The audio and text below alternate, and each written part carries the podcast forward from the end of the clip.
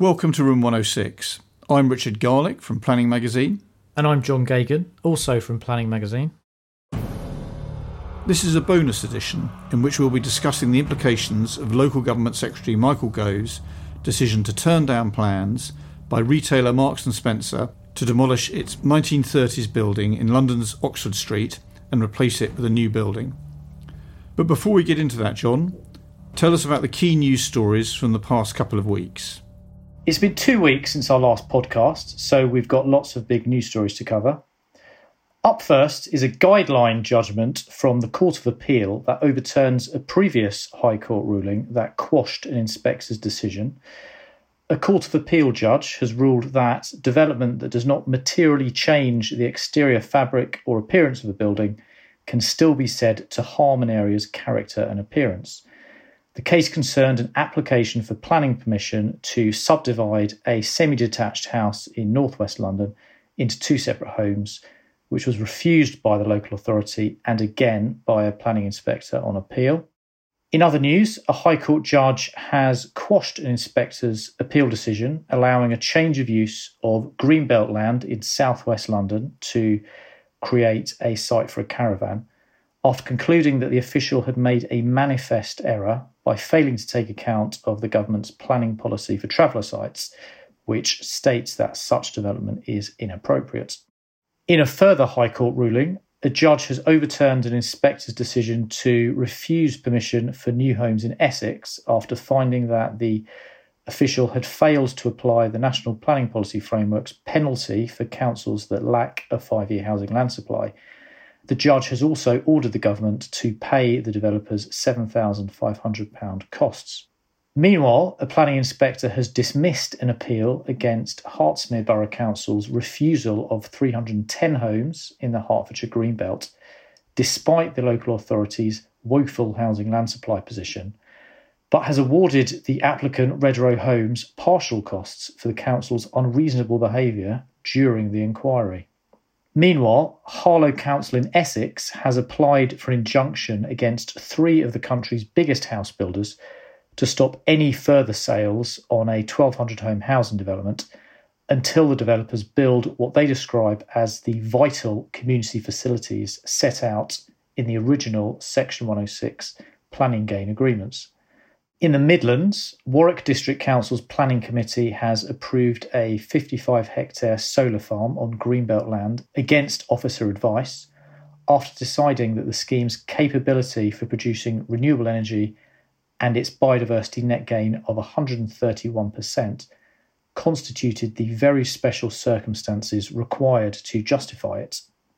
Moving on to news of financial support, almost £10 million of additional funding is available for council planning departments to hire ecologist support to help meet the impending biodiversity net gain requirement the government has announced. And finally, plans to ease the conversion of farm buildings into homes on protected sites have been branded as bonkers by the chief executive of the Yorkshire Dales National Park, while the Campaign to Protect Rural England has said the move could irrevocably damage our most treasured and protected landscapes. Many thanks, John. And of course, more details of each of those stories can be found on planningresource.co.uk. OK, so now to return to Room 106 for our deep dive. In July, Local Government Secretary Michael Gove turned down plans by retailer Marks and Spencer to demolish its landmark 1930s Oxford Street building and replace it with a new building. The decision was made on grounds of design, heritage impact and sustainability, but it was made against the advice of his own planning inspector and has prompted a furious response from Marks and Spencer, as well as warnings from commentators that it'll cast a shadow over other redevelopment schemes that seek to demolish existing buildings. So I'm heading into Room 106 to find out more. Will you be joining me, John? I'm afraid I've got important business to attend to, Richard, so I'll see you later. Fair enough.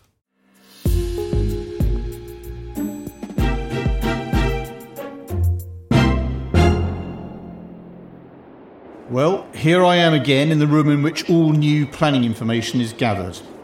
I think our regular contributor Ben Cochin will be in the section where they keep the Secretary of State decisions. It's one of the places in Room 106 that sometimes gets busier around holiday times. Ah, here he is. Hello, Ben. Oh, hi, Richard.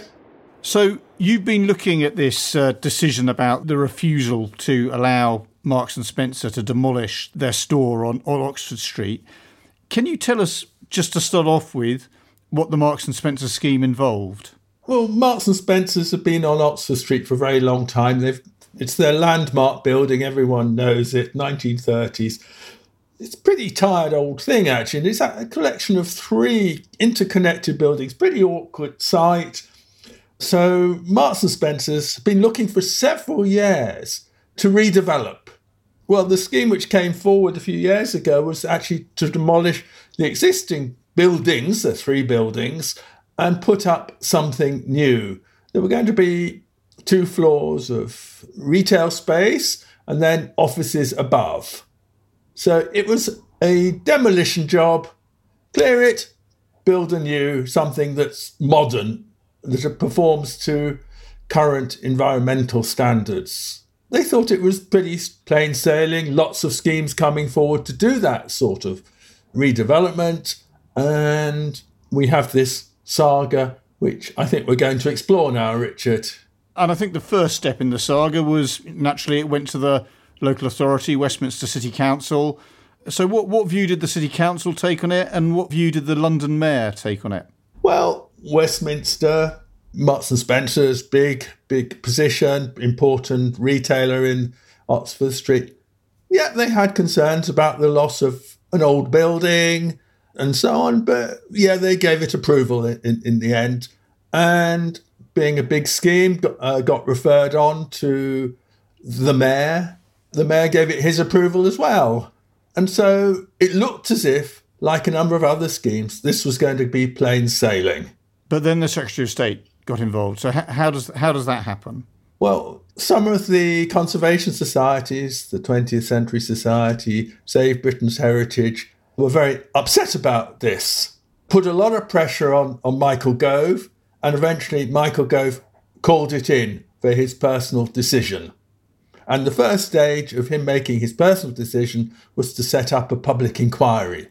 And the public inquiry sat for 2 weeks. They had a very, very experienced, one of the most experienced inspectors, David Nicholson, who reviewed all the evidence. Hotly contested inquiry, endless QCs, giving evidence eventually. And where were the main contested points? Well, there are really two areas which are very interesting.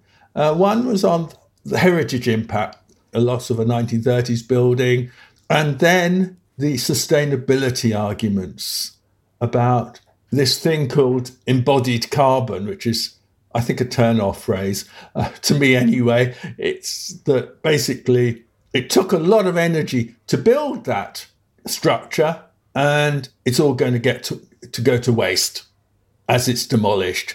And then you've got extra carbon being used to build the new store, etc. So there were long arguments about the carbon benefits of this redevelopment. The inspector, though, took the view that, and this was all part of Marks and Spencer's argument, that if the scheme is not allowed, the redevelopment scheme, they will leave Oxford Street. They will desert Britain's most important high street. And in the end, the inspector came down in Marks and Spencer's favour.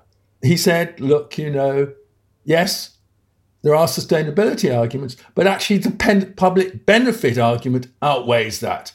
Oxford Street, London, can't afford to lose Marks and Spencer's on Oxford Street. He also concluded that actually, if the building was refurbed, it actually could not meet Marks and Spencer's requirements. Very important point, that. If you refurbish, can you keep Marks and Spencer's? And he came to the view that that was not possible. But Gove didn't agree with him, and as we've just discovered last month, what were the Secretary of State's reasons for disagreeing with the inspector's recommendations? For decision letters, this was a long one, which was quite surprising. And I'll come on to the reasons for that in a minute, I think. I think it comes back to this point about refurbishment. Gove thought that actually the case had not been made that a refurbishment scheme could not be delivered that met Marks and Spencer's requirements. Or perhaps he actually came to the view that, well, if Marks and Spencer's go, it's hard to read between the lines here, but he didn't think that Marks and Spencer's would go, or if they did, well, you know, he didn't rate the public benefit there particularly highly. He came down very much on the heritage angle, saying that the loss of that building was significant, and partly because of the setting of the... Because nearby you've got the Grade 2 star-listed Selfridge's building, and he thought it would harm the setting if we lost those buildings. Because, of course, that's one of the issues, isn't it, with the Marks and Spencer's building, that although it's an Art Deco building, it's not listed and it's not seen as having particularly high heritage value. Exactly. I was just about to say that one of the interesting points about this decision is that it's what's called a non-designated building. In fact, there have been two attempts to list it, and they got rejected. It was not of a quality to be listed. But even so, Gove considered that it was of such heritage value that it needed to be retained. So that was, interestingly, his main reason for overturning the scheme. But there were other reasons as well, because he did have something to say about the embodied carbon argument, didn't he? Oh, indeed. He said that there had not been compelling evidence around the benefits of demolition versus retaining the buildings in terms of carbon impact. This is considered very interesting. And in fact, what's really interesting is, and this is what, say, Britain's Heritage is saying, is that it's interesting that he combined the two, which is very unusual, that heritage quality, embodied carbon, environmental impact come together in this decision. It's very unusual for that, is what they're saying. So we've got a sort of concomitant factors here. I think the point which is interesting is that the sustainability arguments, particularly in terms of embodied carbon, are actually not very well covered in the NPPF. We might come on to some of that later on. But first of all, how did Marks and Spencer react to the decision? Well, you know, I don't have much sympathy for these big companies, but in this case, they've been working on this scheme for many years. They've sunk millions of pounds into preparing it, and it's got thrown out. So Stuart Machin, the chief executive, issues this invective against the Michael Gove decision, showing how so many schemes have got through, so why should theirs fall? And they're turning their back on the most environmentally sustainable new building you could imagine. That's what the Marks and Spencer's chief said about the decision. Yeah, it's an extraordinary document. Do you think they're likely to challenge the decision in the courts? Well, I mentioned earlier that the decision letter was long. And what people are saying is it's been drafted in such a way that it will be very difficult to challenge. Though, of course, their lawyers will be crawling all over it to find the case. And I think that's particularly why he went on the heritage aspect, because that one is much more solid in planning terms. It's within the NPPF, it's within the local plan that you have to be satisfied about heritage quality. So that was why he went on that. I guess we should probably say that could have been a political reason to go with that, or it's always impossible to tell, isn't it, exactly what's been going on in... Michael Gove's mind, yeah. Yes, or any other decision-makers. You know, but, I see what you're saying is that, you know, the heritage argument presented perhaps a solid base to build a decision on, and it might have been harder if they'd wanted to build the decision on the embodied carbon side of things. I think you're right. Though actually what one of the commentators said to me, which was, I think, very interesting and very important, is that it also represents Gove's, or the government's perhaps, preference for traditional architecture. There was this big launch last week of the planning reforms that they came out with, and there was a great emphasis on design and traditional design at that event, apparently, what government people were saying. So I think there could be a signal here as well. Although it's not something that's explicit in the letter. No. OK, and... just in terms of what people see as the significance of the decision, I mean, what do they see as its significance in terms of the the bearing that heritage considerations can have on planning decisions? The fact is that, as we were saying before, the Marks and Spencer building is not listed. It's got no designation. So it can now be taken into account. Those sorts of buildings, if they've got a bit of a heritage quality to them, they could be seen as significant and retained. So it's greater prominence for heritage in planning considerations. OK, it could have just got a little bit harder. If your scheme involves demolishing a property with any heritage significance, it could have just got a little bit harder. Or I think you're right. And what about the significance of the decision in terms of the importance that decision makers should give to the embodied carbon of existing buildings? Well, I think that's really interesting and also quite difficult for planning authorities. This clearly raises the issue of embodied carbon in planning decisions, which councils are beginning to take into account, but it's very much at its early stages. Council plans have commitments to achieve zero carbon, but in terms of how you take embodied carbon into account when looking at schemes, yes, there are a lot of methodologies that you can use to assess what the impact would be, comparing the embodied carbon that would be wasted versus the new scheme that might be more energy efficient. These are complex calculations that councils could now be required to do in far more detailed way than they have been. But there isn't really a widely recognised methodology to do that. And I think the other point that's quite interesting is, yes, I said that most councils, and it's obviously in the NPPF that they're supposed to be promoting zero carbon, but not all environmental policies talk about embodied carbon to that extent. So how they respond, I don't know. Okay, that's very interesting, Ben. And in your article, which was published last week in planning, so subscribers will be able to see that if they want more information. I did notice that one of your commentators suggested that when the revision to the National Planning Policy Framework eventually comes out, it's supposed to happen this autumn, this commentator was suggesting that it needs to set some tests as far as embodied carbon are concerned. I think that's right. What people have said to me is if Gove is serious about this, you can't make policy just on the response to a scheme. You actually have to set out the policy in detail. Otherwise, this is just like making policy on the hoof, which is not a very helpful approach. Fantastic. Well, thank you very much for that, Ben. That's a great introduction to the implications of that decision. I'll leave you in here just in case any more Secretary of State letters flutter down into Room 106 over the holiday period, and look forward to seeing you in here again soon. Right. Thank you, Richard. I look forward to it. Back into the dusty corridors.